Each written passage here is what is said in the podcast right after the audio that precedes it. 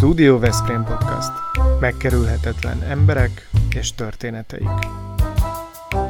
Diósi Lászlóval és Weber Lászlóval. Mi tényleg a valóságról beszélgetünk.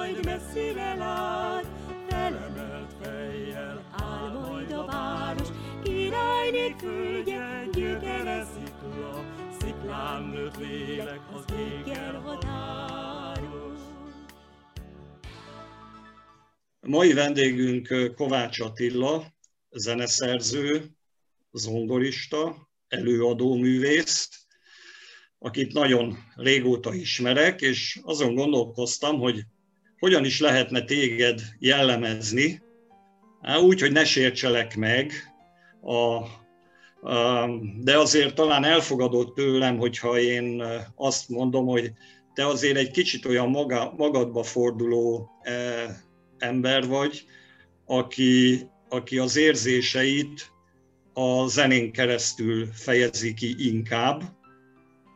Ugyanakkor meg mindenről megvan a markáns és határozott véleményed, de hát ezeket nem feltétlenül mondod el mindig mindenkor, úgy, ahogy azt elég sokan teszik manapság.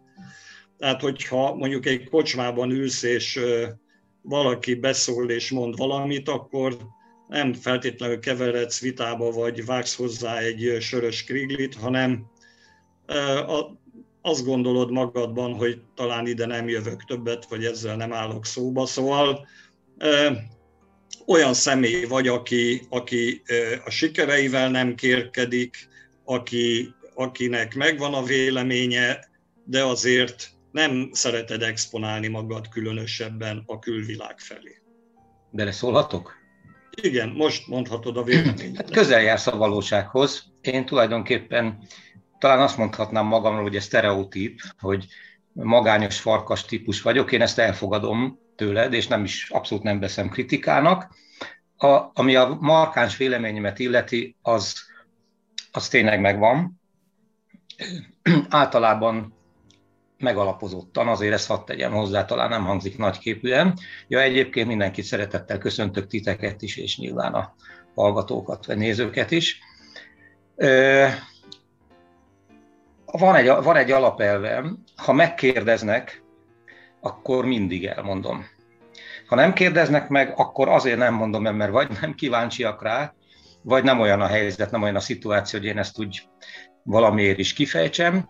Ettől függetlenül nagyon-nagyon meg tudok nyílni. Akkor talán nem kerültél velem annyira olyan társaságba, vagy olyan, olyan közösségbe, ahol baromira felszabadulok, és nagyon-nagyon el tudom engedni magam adott esetben, de egyébként közel jársz tényleg a valósághoz.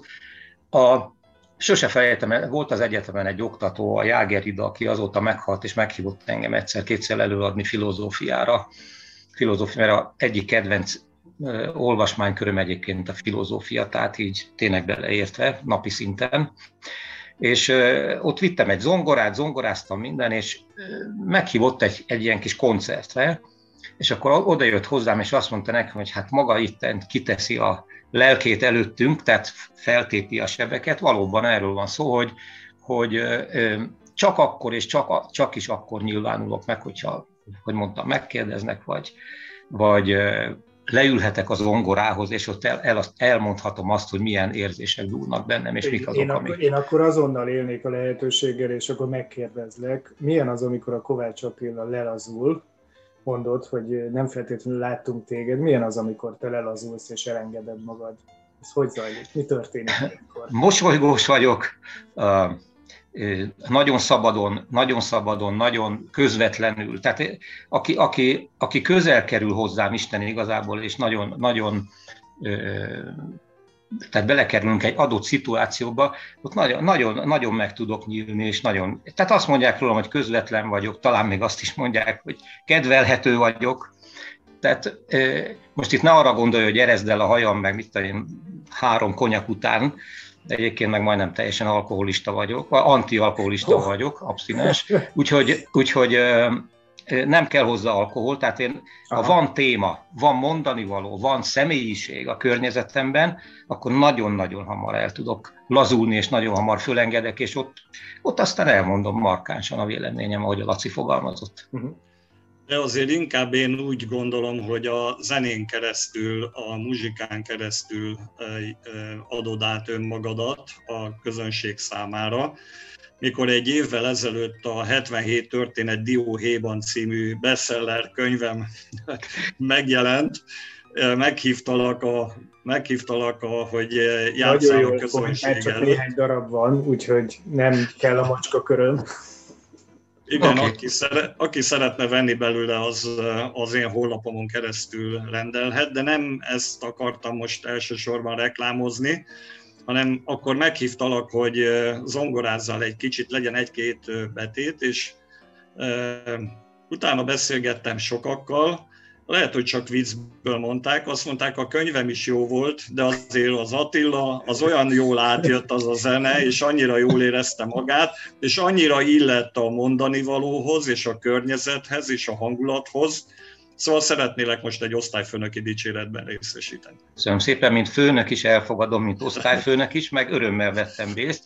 Egyébként eh, nagyon, sok, nagyon sok, sokak hívnak eh, például a Géci Jánosnak volt, amíg, amíg nem volt ez a pandémiás helyzet, és nyílt könyvbemutatók voltak, a legutolsó pont a Géci Jánosnál volt, vagy irodalmi színpadon, tehát bárhova hívnak, és e, e, a te bemutatódra és könyvbemutatódra is örömmel mentem, több, több szempontból is egyébként, ugye én is benne vagyok valamilyen szinten a könyvben, tehát emleges, de nem ez volt a fő, hanem, hanem azért, hogy Diósi László megszólít, megszólított, és én úgy gondoltam, hogy ahol zongorázni kell, és elmehetek a téma után. Ugye nagyon jól jött ki egyébként, mert emlékszem rá, hogy beszélt egy, egy, ugye a, egy, egy latinos környezetről beszéltetek, oda sikerült egy latinos témát kibontani, és volt egy olyan, amikor meg inkább egy ilyen lírai rész volt, és oda meg egy, általában ezt szeretett, én nagyon-nagyon szeretek rögtönözni. Tehát ez, ez az én igazi zenei világomnak a, a, a kifejthetősége, amikor egy adott szituációban rögtönözni kell, és az a, ugye a jazznek ez a lényege, hogy, hogy van egy adott érzelmi mag, és erre az érzelmi magra, ezt az érzelmi magot kibontva, a közönség interaktivitására, most ne úgy, ne úgy érts, hogy én elvárom, hogy tapsoljanak, vagy díboljanak, vagy valami, hanem egyszerűen megérzem a közönségen azt, hogy ők ezt hogy fogadják, és amikor ezt megérzed a közönségen, hogy, hogy ők ezt nagyon jól fogadják, akkor ez földob téged, adrenalin termelődik, és még jobb teljesítményre sarkal. Ez a, egyébként a koncertzenélésnek a lényege, amiből most sajnos nagyon kevés van. Igen, de azért a tartós nagy siker, az a nagy produkció, azok ugye a musicalek voltak, és ezen belül is a, vagy meg a rockoperák, ezen belül is legfőképpen a Gizella, ami most meg is jelent a műsorunkban, bevezető zeneként, aminek te voltál a szerzője, és aztán vagy 70-szer játszották a Petőfi Színházban annak idején a 90-es évek közepén és végén, így van. És hát ez lett a városnak a nem hivatalos himnusza, hiszen minden városi közgyűlés ezzel kezdődött. Egy darabig. Egy darabig, igen. Ahogy mondod, darabig. Igen, de ez egy, gondolom, hogy egy nagyon jó leső érzés lehetett a számodra, Abszolút. hogy a nagyvárosi ünnepségek, eseményeknek is a bevezető zenéje volt. Az azért mondhatjuk, hogy nem piskóta, hogyha valaki ezt eléri, Hát az meg pláne, hogyha megalapítja a város a Gizella díjat, és aztán a Gizella rockoperát író, Asztalos István és zenéjét szerző Kovács Attila és Vándorfi László, aki a darabot színpadra állította, ugye Gizella díjban részesül, mint a város egyik legmagasabb elismerésében. Több volt ez, mint egy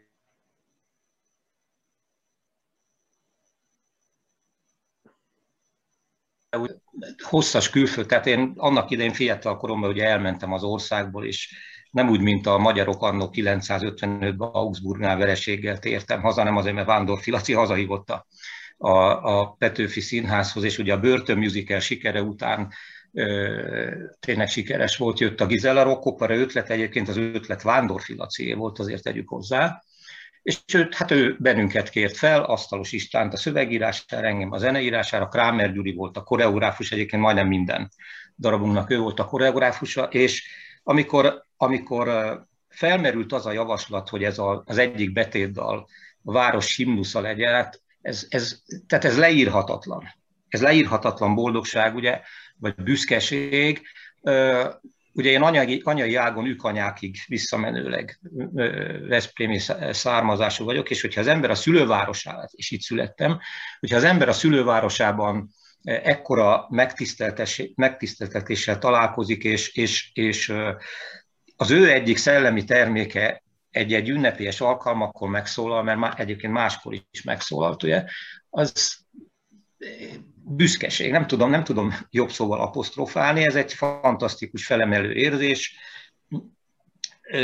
ennyi. Tehát tulajdonképpen azóta is bennem van ez az érzés, azóta is ott van az, hogy, hogy na, én azért valami nyomot csak hagytam ebben a városban magam Igen, után. ez egészen biztos, de, de azt mondod, hogy felmenőid Veszprémiek, te Veszprém születsz, ott tanulsz, egyetemre jársz, majd aztán elmész Veszprémből, és visszahívnak. Mi volt az ok, ami miatt neked el, úgy érezted, hogy el kell menned tanulni, dolgozni, vagy mi volt a fő motiváció? Na most ugye az egyetem mellett, tehát én, én az, az abszolút pályatévesztett voltam, tehát az inkább egy ilyen kis szülői eh, irányítatás, de rögtön rájöttem, és, és mellette folytattam a zenei tanulmányokat, levizsgáztam, megkaptam a papírokat, minden, és hát két, két dolog miatt. Az egyik, az egyik az a, az a kihívás, amikor azt mondod, hogy elmész valahova, ahol nem ismernek.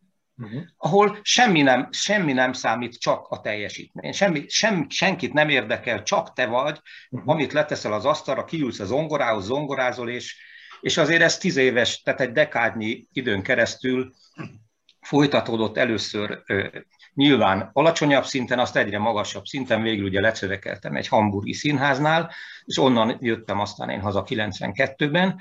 A másik oka az, most nem tudom máshogy apostrofálni, borzasztó bezárt világ volt az akkor. Ez meg kinyitott minden kaput. Uh-huh. Milyen, Gondolj milyen, bele, hogy... Milyen évet írunk ekkor, amikor te elmész? 1982. Aha. 1982-83-tól gyakorlatilag folyamatosan 92 ez nem azt jelenti, hogy elhagytam az országot, vagy, vagy hogy, hogy diszidáltam, tehát ilyen szós, bár kaptam ajánlatokat, bevallom nektek. Simán őszint. kiengedtek? Simán kiengedtek? Interkoncerten keresztül. Tehát az interkoncertnél be voltam jelentve, az interkoncerten keresztül, mint, mint mindenki akkor Magyarországon, hogy egy országos hatáskörű szerv volt, és az interkoncerten keresztül mentünk teljesen hivatalosan, világútlevél volt, mind, annak minden egyes előnyével és hátrányával együtt, uh-huh. és uh, uh, ezt a bezártságot, hogy folytassam, tehát a, a, annyira bezártnak éreztem magam, hogy szétrobbantam néha, hogy, hogy láttam, hogy mi, mi, mi, mi lehet ott kint, és aztán meg is tapasztaltam, hogy milyen, milyen ez a világ, ahol senki nem számít, semmi nem, nincs nepotizmus, nincs jogor, nincs haver, teljesítmény van, és Ugye amikor 89-ben, amikor a rendszerváltás ugye elkezdődött Magyarországon, akkor én felhívtam az impresszáriumat, éppen Svájcban dolgoztam, és azt mondtam, hogy jó, akkor én, ami szerződésem teljesítve van, illetve meg van kötve, azt megcsinálom természetesen. Ez tartott ugye 92. november 11-ig, pontosan emlékszem a dátumra, és 92. november 11-én eljöttem a, a nyugati országokból. Persze megvolt már a háttér, ugye a Börtön Musical sikere megvolt 92-ben, ennek javarészét még Norvégiában, Németországban írtam, és már akkor a Laci engem a, a Petőfi Színházhoz is hívott a Vándorfi és volt egy, volt egy kontinuitása. Tehát volt egy alapja annak, hogy zenészként, zeneszerzőként, bár én megmondom őszintén nektek, hogy én magamat zenét szerző zongoristának tartom, tehát én elsősorban zongor, zongoristának tartom magamat, nekem ez a legfontosabb, a belső énem, tehát én minden nap gyakorolok egy, másfél, két órát, mert egyszerűen nem tudok megszabadulni tőle, hogy tehát belső igény kialakult bennem, és ezzel a, ezzel a, ezzel a tudattal, ezzel a háttérrel biztosra jöttem haza, és ugye gyakorlatilag itthon is egy dekádig, amíg a Laci a Petőfi Színháznál volt, addig én is ott alkalmazásban voltam. Uh-huh. És kikkel játszottál kint, mert én csak úgy néztem, mikor mondtad, hogy hát a Charlie is ott volt. Igen, hát ez, egy, tudom, na, ez, ez egy világ volt. Ugye, tehát én, én ugye másfajta zenei világban mozogtam, mint, a, mint az akkoriban kint dolgozó zenészek, de, de például utazgattunk keresztbe, keresztbe kasul. Én emlékszem rá, hogy fönt voltam valahol közép-Norvégiában, a Charliék meg a svéd-norvég határon játszottak a akkori Pannonia Express együttessel, és ugye össze, összejöttünk. Tehát mm. ott aludtam náluk, beszélgettünk, jókat dumáltunk, látogatgattuk egymást, tehát a, a magyar zenész társadalom, mondjam így, és teljesen mindegy, milyen szortimentből, mert azt mondom neked, hogy a, Kolonád, a Kolonádenen Hamburgba, meg a Schiff Andrásra szoktam dumálni a Stanway zongora terembe, tehát, tehát, tehát, tehát így összejöttünk, és beszélgettünk, és, és, és, és megvolt ennek a, a Szóval minden, mindenkiben ott volt valahol a lelkemén az, hogy én magyar vagyok, és most ez nem egy ilyen fellengzős, ótvaros nemzeti eskedő szólam, hanem gondolj bele, hogy belecsöppensz egy olyan világba, ahol tényleg teljesítménykényszer van előtted, és ezt a teljesítménykényszert nyújtva te egy biztos, stabil háttérrel élsz egy országban, hiszen ott éltem, lakásom volt, családom kint volt velem, stb. Tehát, tehát ezzel a stabil háttérrel összejártunk barátkozni, beszélgetni, véleményt, tapasztalatot, ez szó szerint. Tehát mit én be, be, bejártam naponta ez a kolonáden, ez egy hat, ugye kétféle Stanway zongora van, a hamburgi és a New York, és ugye a jobbak, az, a jobb, jobb a hamburgi ráadásul. Most ott van egy nagy Stanway terem, ami, amiben van vagy 20-30-40 zongora kiállítva, és akkor oda be lehetett menni játszani, és a Sif András, és amikor ott koncertezett éppen, akkor be, bejárt oda gyakorolni, én is bementem, összejöttünk, be, leültünk egy kávéra, beszélgetünk, tehát ez egy, ez egy fantasztikus, nyitott világ volt, és ez, ez, az a, ez, a, ez, a, ez volt az a, egyébként, ami rohadtul vonzott engem akkoriban, hogy kiszabadulni ebből a három éves valutakerettel, három évre kimehető világból egy, egy olyan nyitott világba, ahol, ahol oda utaztam, akartam, azt csináltam, amit akartam, mert megvolt az anyagi hátterem, a, a, a művészi háttér, minden megvolt. És Ugye, Attila, a világ, ez, teljesen, hit, teljesen hiteles, abszolút lelkesen beszélsz, látszik, kisugárzik belőled az, amit te ott meg. Lelk, tudod, miért vagyok lelkes? Az, azért vagyok lelkes, mert feljön bennem mindaz, igen, hogy igen. a fiatal énem, amikor ott vagyok, érted, 31-2 évesen, és beülünk, érted, és a Sif András csak ki, most nem, nem mondom el, hogy miért, milyen apropóból hagyta ő is el az országot, mert ez most itt indiferens ebből a igen, szempontból, ő is ott van. Igen. Ő is ott van, és összejövünk, és, és ugye azóta szőr, ugye, tehát megkapta a lovagrendet Angliában, ő nyilván csak klasszikus vonulatban zenél, de mondhatnám azt is neki, óriá, tehát, tehát sokakat tudnék sorolni. Most az, okay. hogy a... Jó. Nagyon sok mindenről kell még beszélni, de ha már Jó. te elvittél minket ebbe a világba, engem mindig is nagyon érdekelt, hogy a 80-as ja. években Nyugat-Európában zenélő magyarok, azok nagyon jók voltak, ezért kellettek, nagyon olcsók voltak, ezért kellettek, vagy ez a kettő együtt? Nem voltunk olcsók. Nem, volt, nem voltunk olcsók. Uh-huh. Tehát, egy, tehát, tehát azt mondjam neked, hogy, hogy a, nyilván, hogy voltak olcsó zenészek is, de hát, tehát olyan szintek voltak, hogy hol játszol. Az, az abszolút nem mindegy, hogy hol játsz. Szintek voltak. Tehát uh-huh. voltak biztos olcsók is, de mondjam azt, hogy én simán most nem zsebturkálás, de mondjuk egy, egy, egy sima német átlag fizetés Svájcba, meg aztán, ha oda mentem, akkor ott sokkal magasabb nívon.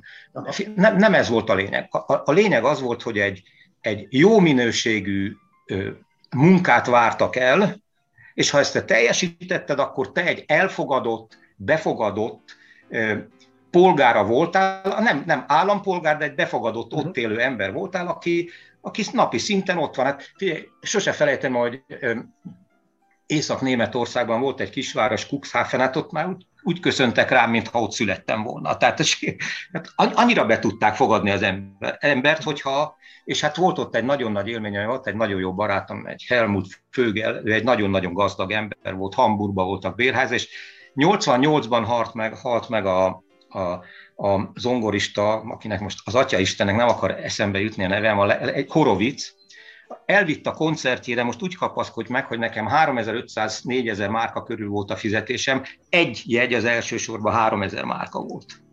És én ezt a, ezt a Horovic koncertet a halál előtti évében, ez a Helmut Flögel nevű úriember elvitt engem erre a koncertre, 3000 márkás jeggyel elsősorban. Tehát, tehát ilyen barátságok, ilyen, ilyen ö, élet szövődött ott, mert, mert van egy elv, amit nagyon-nagyon kevesen fogadnak el. Ahova te mész, ott, ott neked kell elfogadni az elvárásokat, nem fordítva. Ez, erre, majdnem csúnya szóval mondtam, erre szúrt rá nagyon sok magyar, aki kiment, és elkezdett hőzöngeni, hogy itt minden más. Persze, hogy más. Te mentél oda? Most ehhez kell egy hatalmas intelligencia. Kell egy alapintelligencia, kell persze a zenei intelligencia, sokféle intelligencia van, modul, de hogyha te elfogadtad azt a világot, amiben te belecsöppentél, elfogadtad a törvényeit, az életvilág, az életvitét, nem azt jelenti, hogy megalázkodtál, vagy sőt, Sőt, hát, tehát, tehát olyan éles viták voltak ugye akkor, amikor valaki emlékszem, azt mondta nekem, hogy hát hogy Budapest vagy Bukarest, az tök mindegy, és akkor ugye még megvolt a két Németország, és mondtam, hogy ja persze, hát tulajdonképpen Dresda vagy Hamburg tök, mert hogy mondhatok ilyet, az Kelet-Németország. Mondom, most képzeld, hogy ti egy nyelvet beszélve, két ketté szakított ország, nekünk meg egy másik ország, más nyelvvel mondom, vedd elő az, a kultúrádat, ember, és gondolkodj el egy kicsit ember, de szóval voltak éles viták. Tényleg van. És az ember ki tudja Tényleg magát. van véleményed. Abszolút, abszolút, igen, igen. De értjük. Én értem, amiről beszélsz. Köszönöm, hogy ezt Te... föltártad. Szerintem lépjünk át most már a 90-es évekbe, utána Jó. meg a 2000-es évekbe, tehát Jó. itthon vagy, zenét szerzel, először a Petőfi Színháznak, utána pedig aztán a Panonvár Színháznak, meg szabadúszó vagy. Igen. Sok fellépésed van, sok rendezvényen van, lemezed is van, úgyhogy azért a zene világa volt az, ami leginkább megtartott és megfogott, de amikor én polgármesterkedtem, akkor az egyik nagy cégünknél az informatikával is eljegyezted magad, vagy hát azt menedzselted, úgyhogy nem, ez, ez a két kett, világ ez, hogy fér össze? Ez egy kettős dolog. Figyelj, én, ö, tudom, hogy most mindenki furcsán néz, de én azt mondom neked, hogy Einstein rohadt jól hegedült, nem mintha Einsteinhöz akarnám hasonlítani magam.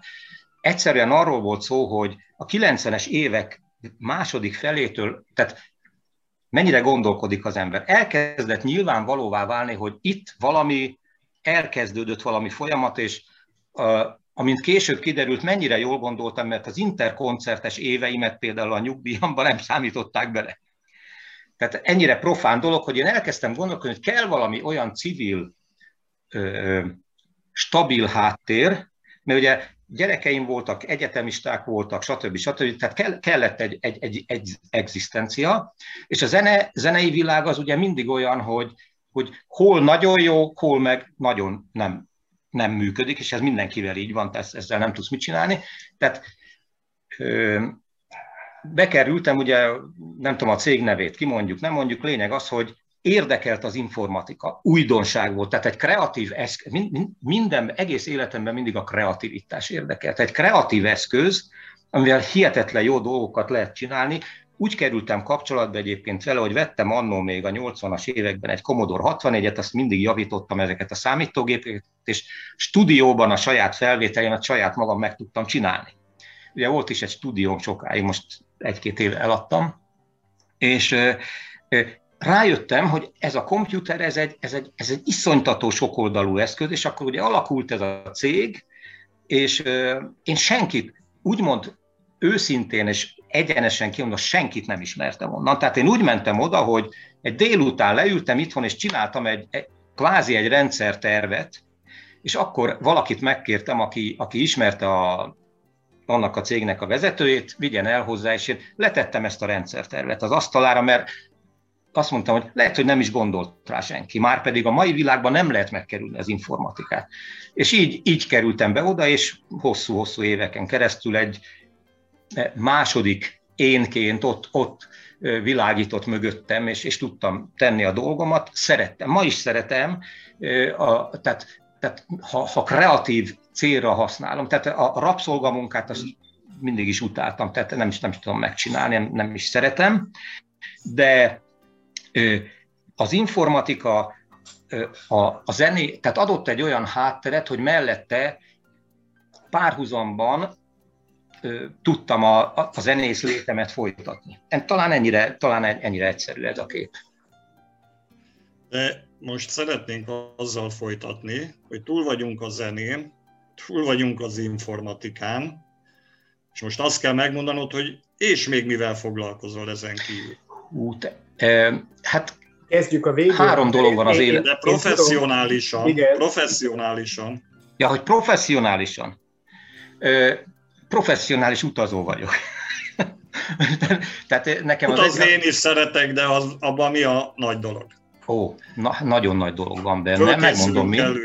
Na, nagyon nagy dolog van benne, ugye a bakancs listámban ez így szerepelt valahol az agyteknőm fenekén, hogy minden, minden kontinensen szeretném otthagyni a lábnyomat, kivéve az Antarktiszt, mert mindig valamilyen kulturális dologhoz kapcsoltam. Mondok egy példát, ha én elmentem, mit tudom én, Észak-Olaszországba, akkor, akkor mondjuk az utolsó vacsora, mint kultúrgócpont, ott volt a középpontban, és onnan sugársz. Tehát mindig valamilyen módon kiegészíteni a bennem lévő kíváncsiságot, a bennem lévő, mert, mert ugye akárhogy is vesszük, kimondva, kimondatlanul valahol az ember művészettel foglalkozik, akkor megérinti egy másik mű. Ugyanígy elmentem, mit tudom Peru, Uruguay, Paraguay, Argentina, ahol, ahol találkozni azokkal a, azokkal a kultúr környezettel, még ha csúnya is, mert mondjuk ha, ha arra gondolsz, hogy Pizarro mit művelt az inkákkal, és hogy nyírta ki, akkor, akkor az egy fant, hihetetlenül borzasztó dolog, de látni ezt az egészet, tehát soha nem öncéllal, és soha nem, nem öm, öm, hogy mondjam, ilyen adhok dolog volt, hanem ezt én úgy előre és hál' Istennek a feleségem ebben nagyon partner volt mindig, előre elterveztük, hogy, hogy most ez, ez lesz a következő gócpont, most ez lesz a következő, így fújtam meg Ausztráliában a Jideridút, a, az aboriginál hangszert, és tehát te valamilyen módon mindig kötöttem a... De már úgy fújtad meg, hogy belefújtál, ugye? Úgy értjük.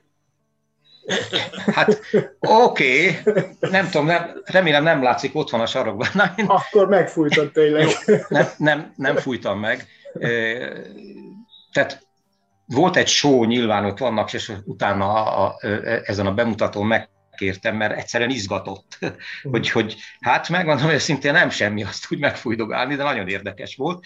És ugye az utazás mellett a másik óriási nagy, nagyon nagy ö, világom vagy szerelmem a, a könyv, ami, ami, ami az egész életemet kíséri. Tehát elég nagy könyvtáram van. Az utóbbi 5-6 évben igazából filozófia az, ami nagyon vonz. Tehát túl vagyok a Arisztotelésztől egészen Harariig, Na most hogy a mai... mai... Most itt, itt hadd szóljak közben, hogy lehet, hogy talán ennyi intimitást el lehet mondani, hogy rólad azt is mesélik, hogy mikor úgy eleged van a dolgokból, ügyekből, a zajokból, a problémákból, akkor egy ilyen visszavonultságba süllyedsz, és akkor ott olvasol, meg feltöltődsz, szóval hát örülök annak, ha valaki, örülhet az, aki ezt meg tudja tenni, de te néhányszor ilyen szituációba kerültél, és akkor ne zavarjon senki, és a te magányod az a te elefántcsotornyod. Én nem mondanám, hogy elefántcsontorony, mert azért az, az annyira nem zárom magam be, de, de kétségtelen, hogy vannak, vannak olyan pillanatok, ami azt mondom, hogy elegem van, és akkor ott van ez a, ez a fantasztikus ö, ö, tárház, mert most gondolj bele, hogy, hogy, hogy milyen emberek alkották ezeket a könyveket, és én így, így túl vagy, tehát szeretem a szép irodalmat is, de valahol kialakult bennem egy olyan szó, hogy ez tulajdonképpen fikció. Viszont abban a pillanatban, hogy oda tévedsz egy filozófiára, ami oké, okay, hogy, hogy más-más elgondolás, de ettől függetlenül valamilyen, mindig valami hatalmas munka előzi meg, ami, ami összeszedettel oda pakol előtt valamit, és ezen felül pedig, ugye, hogy, hogy legyen valami új is, három vagy négy évvel ezelőtt vettem egy drónt. Ez a drón ugye ez a napjainknak a repülőeszköze, mert én repültem helikopterrel, csak én azt nem nagyon tudtam volna finanszírozni, viszont szeretem felülről nézni a világot, és mivel felülről nézhetem a világot, ezért elhatároztam, hogy a Magyarországon fellelhető Árpád-kori emlékeinket fölülről szépen drónnal leveszem. Ugye most behoztak egy hatalmas új dór, kemény dróntörvényt, Ausztriában letettem az A1 A3-as vizsgát, és az A2-est, ami a komolyabb, azt most fogom pénteken megcsinálni, tehát nagyon keményen fölkészültem rá, és akkor kapok egy olyan, van egy olyan eszköz a kezemben, amivel anyagot gyűjtve, majd leülve valamikor az asztal mellé, összehozhatok három dolgot. Van egy technikai, ez egy készség. Ugye csinálsz egy technikai dolgot, készség. Van egy hatalmas emlékhalmaz Magyarországon, gyönyörű helyek vannak, sokat kell hozzá menni, sétálni, utazni, ez természetben, hát fantasztikus élmény, amikor kiszállsz az autódban, ugye 300 kilométer nem kiszállsz, és onnan még 5-6 kilométer gyalog megmászni egy várat, és utána felszállsz a drónnal, lefilmezed, vagy lefotózod, és majd amikor összegyűlt az anyag, akkor már úgy fogalmazódik a fejemben, hogy ebből csinálok egy olyan filmet, mondjuk egy ilyen összeválogatást, ami az én írom a zenét. Mert ugye bennem viszont megvan a, a, az a készség, hogy ez, ami ott ö, mert egyébként gondoljatok bele, hogy ezek az elejénk, ezek az emberek, akik építették ezeket a várakat, milyen hihetetlen gyönyörű helyekre épít. Hát gondolj csak Tihanyra, vagy gondolj a Csobáncra, vagy gondolj, tehát tehát mennyi szép érzékkel voltak megállva ezek az emberek. Most ez a szép érzék, ez tükröződik a környezetben, tükröződik a romokban, és hogyha ezt fölülről megmutatva összeteszed egy, egy anyaggá, és utána ehhez még saját kutfőből oda teremtesz egy zenét, ami végül is művészeti alkotás, akkor, akkor megint tettünk valamit azért, hogy, hogy hagyjunk egy nyomot a világban. Mert a legfontosabb az életemben talán azt mondhatnám, hogy, nekem apám mindig azt tanította, hogy, hogy ö, lelki, ha a lelkiismeretet tiszta, tehát ezek a vezérelvek. Vannak el, valaki egyszer azt mondta nekem, hogy elveim vannak, holott ő éppen csak egy kulturálatlan viselkedésű ember volt. Mondtam, elveim vannak, a, kísér, a viselkedés és az elv között óriási a különbség. Vannak elveim. Nem hazudok. A lelkiismeretem tiszta, mert apám mindig azt mondta, hogy, hogy ha a lelkiismeretet tiszta, akkor, akkor, akkor nincs probléma. És emellett meg belém oltották, a, a belém oltódott, vagy belém oltották, vagy, vagy én vagyok nyitott, ezt én most így nem tudom eldönteni, hogy nyitott legyek valami sok dologra. Ezért volt az, hogy volt. Van zene, a zene az a mindennap.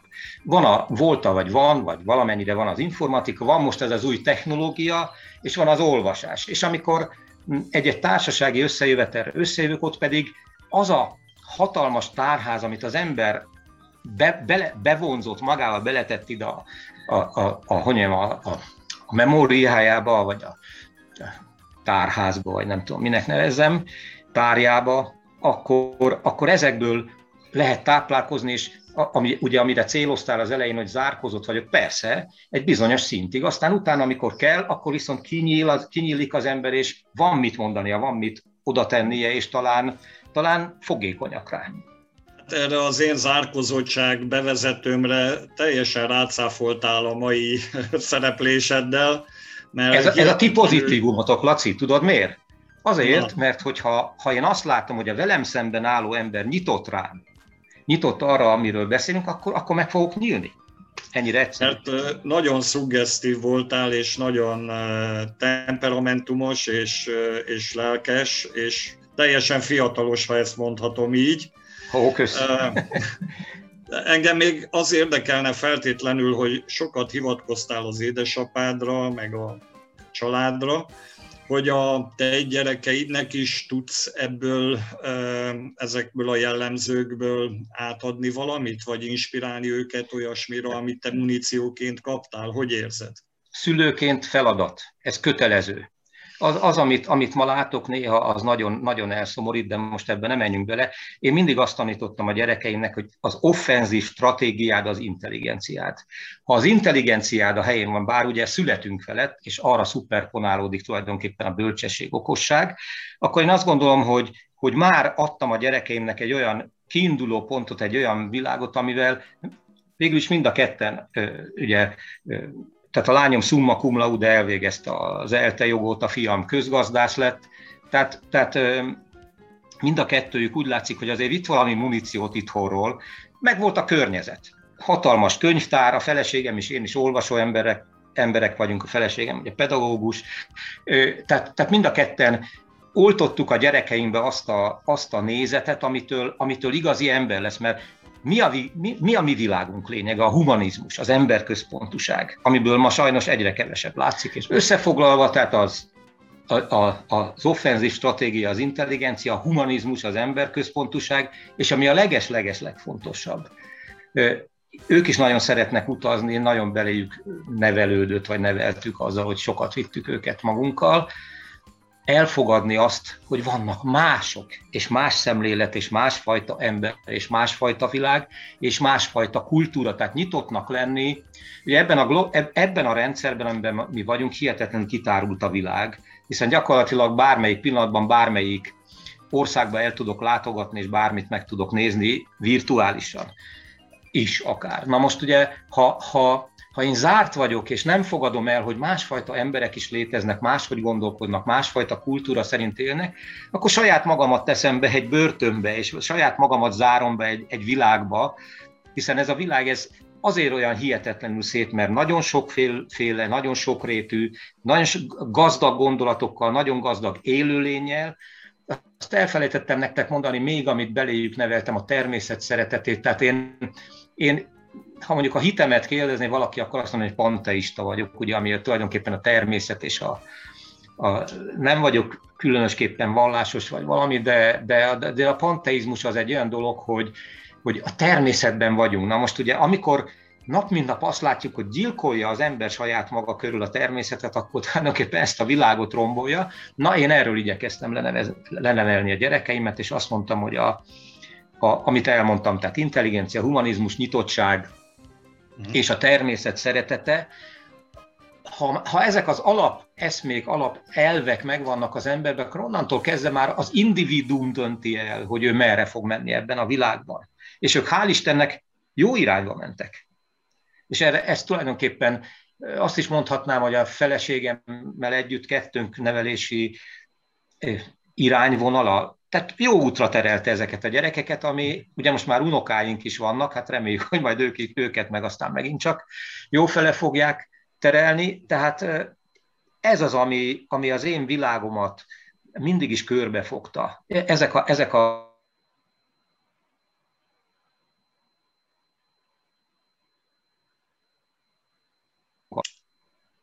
Volt egy kis hiba közben, megszakadt az adás, ebből most a nézők nem sokat, nézők, hallgatók nem sokat fognak érzékelni, mert szerkesztő társam össze fogja kalapálni, és, és meg fogja szerkeszteni. De volt egy kis időm gondolkodni közben azokon a dolgokon, amit mondtál, és nekem egy olyan aspektusból jelenik most meg sok minden, ami talán érdekes lehet. Nevezetesen, hogy amikor a zongorákról, a zongorák típusairól, a zongoristákról beszéltél, akkor az jutott eszembe, hogy hiszen egy-két adással ezelőtt a Sümegi Elemér tartott nekünk előadást a hegedűkről, a hegedűkészítésről. Akkor, amikor a filmjeidet, vagy a tervezett filmedet mutattad be, vagy beszéltél róla, akkor az jutott eszembe, hogy hát pár perccel ezelőtt műsorban Bárány Laci szerepelt a mi podcastunkban, aki ugye profi operatőr, és rengeteg filmet készített. Te a zenéjét írod daraboknak, Asztalos István, aki szintén szerepelt ebben a műsorban, az pedig a daraboknak, a színházi daraboknak a szövegírója volt, és így most még hosszasan tudnám sorolni, és olyan szépen ki rajzolódik az a szövete Veszprém társadalmi, gazdasági, művészeti életének, ami ezt a várost jeleníti meg. Ugye nem akarok túlságosan patetikus lenni, de talán ez az, amit mi be tudunk mutatni, vagy föl tudunk kínálni akkor, amikor 2023-ban kulturális főváros lesz Veszprém, hogy hiszen itt vannak azok, akik értéket teremtettek, és akikre büszkék vagyunk. Hát ezt egyrészt jó hallani, másrészt meg, meg valóban arról van szó, hogy egy város, ugye van, van, van globális kultúra, van országra mérete, és van lokális kultúra. Most a lokális kultúra az a millió, az a város, az a, az a település, ahol élünk, hogyha ez gazdag, felhozatalva már, mint közreműködő, mert akkor gazdag lesz a város kultúrája is, hogyha te úgy látod, vagy ti úgy látjátok, hogy én ehhez valamilyen szinten hozzá tudtam járulni, akkor én erre csak büszke vagyok, örülök neki, és megtisztelő, hogy meghívtatok ebben a műsorban. Itt voltál. Én olvastam tőled arszpoétikát a honlapodon, ami úgy szól, hogy szívvel, érzelmekkel és gondolatokkal. Nekünk meg az az arszpoétikánk, hogy megkerülhetetlen emberek és megkerülhetetlen történetek, te abszolút el idevaló vagy ebbe a sorba, úgyhogy köszönjük szépen, hogy eljöttél hozzánk. És hát Én köszönöm. Bízunk benne, hogy akkor a filmes karriered is megkezdődik, és pilótaként sem fogsz kudarcot vallani, úgyhogy, úgyhogy, úgyhogy vigyázz magadra. Köszönöm szépen, köszönöm, köszönöm is mindenkinek, minden jót kívánok. Köszönjük. Ez a Studio Veszprém műsora volt. Hallgasson ránk minden pénteken!